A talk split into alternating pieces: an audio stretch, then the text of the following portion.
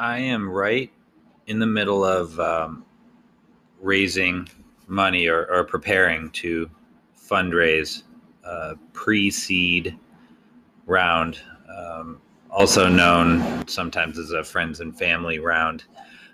So I found something from medium dot com. It's called ten Tips for First-Time Founders Raising a Pre-Seed Round. Fundraising is one of the most difficult things you'll do as a founder, especially if you're a first-time founder and especially for your first raise. Every company is different, but here are some of my biggest takeaways from raising a pre-seed round that included micro V Cs, angels, and family offices. The vast majority was from people I knew only at arm's length before starting the raise. Friends and family accounted for less than five percent of the raise. Number one, build something worth investing in. It seems obvious, but it's so often ignored. This is step one. You need to build something worth investing in and believe that it is worth investing in. The more traction you have, the easier your life will be. If you try to fundraise too early, you risk wasting valuable time that you could have spent building your product or making money. If you're unsure if your startup is worth investing in, read this article by Paul Graham. Uh, link will be in the show notes. Number two, simple sells. People invest in things they understand. People understand simple things. Cut your deck in half, then try to cut it in half again. Have a solid one-liner, a three-sentence elevator pitch, what you do, traction, and what you're raising. In a deck with ten slides or less, move everything else to the appendix. If you can't easily grok the deck in ninety seconds, shorten it. Optimize for getting people excited, not details and stats. If you get investors excited, you can always share details later. If they never get excited, there will be no later. Three, go where founders go.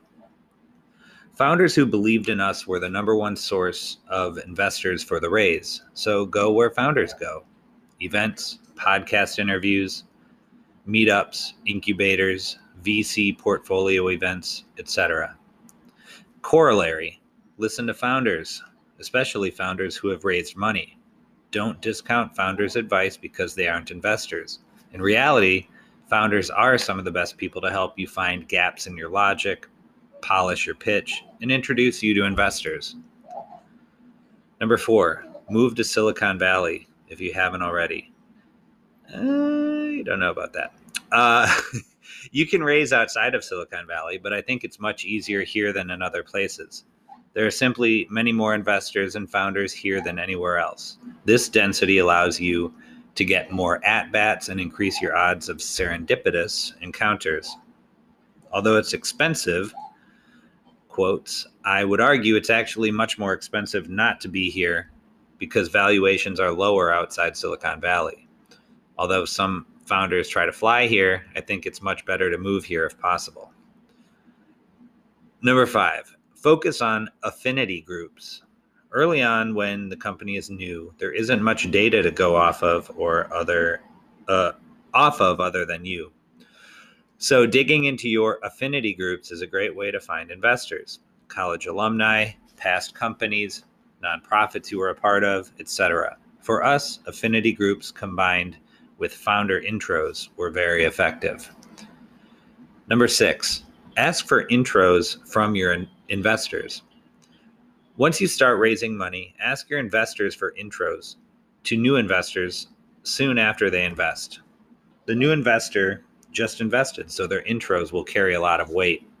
Another way to use investors who have already invested is to introduce them to prospective investors to help close investors on the fence.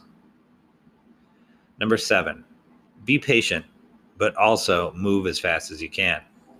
It took a full seven months and about one hundred fifty calls and meetings to close the round. Many of the calls and meetings were with founders or friends of investors, hoping that they would lead to intros. I spent the first thirty days getting feedback and iterating the deck. I didn't see significant progress over one hundred K, until over four months in. But once we did cross that threshold, the fundraising picked up. During this time, I spent about ninety percent of my time each day on fundraising. Eight, start a newsletter. Start a business update newsletter for potential investors, founders, and anyone else who may be interested in the business. Don't be too shy. They can always unsubscribe. Highlight what you're doing, the progress you've made, asks, et cetera. You shouldn't share detailed financials like you would in an, in an investor update. Send it on a monthly or quarterly basis to keep people engaged. This is a great way to keep the many conversations you're having up to date in a low touch way. You can also track open rates and reach out to investors who engage with your emails but haven't been responsive. Nine, track your progress and reflect weekly. Use Airtable or a sales tool like Streak to track your progress. Track qualified leads, committed, and money in the bank each week. Keep a record of it and be honest with yourself about what is working and what is not. Discuss your progress with another founder or advisor regularly for added accountability and an outside perspective. I also found it helpful to write about the fundraising experience to help reflect on and improve my decision making. Writing is also a great way to develop quick but well-researched answers to frequently asked questions from investors. I found that variations of about ten questions made up about ninety percent of the questions I received. Become an expert at answering these ten questions or preempting them in the deck. Number ten, approach certain sources of capital with caution. Grants, non-pre-seed V Cs, angel groups, accelerators, and equity crowdfunding often present themselves as good sources of capital for your first raise. However, they can be massive time sucks and result in little to no investment. But there are certain cases where these sources of capital do make sense. Here's an article with more information on how to evaluate these sources of capital. Closing thoughts. Raising your first round of funding is hard. You have the least amount of experience and certainty around the company's performance. But if you can get over that obstacle, you'll have achieved a significant milestone. Don't believe the lie that good companies have an easy time raising money. Investors are wrong all the time. Many great companies like Airbnb and Uber struggled to raise money early on, but went on to be wildly successful. Okay, that's a good one. Uh, link is going to be in the bio. Check you guys later.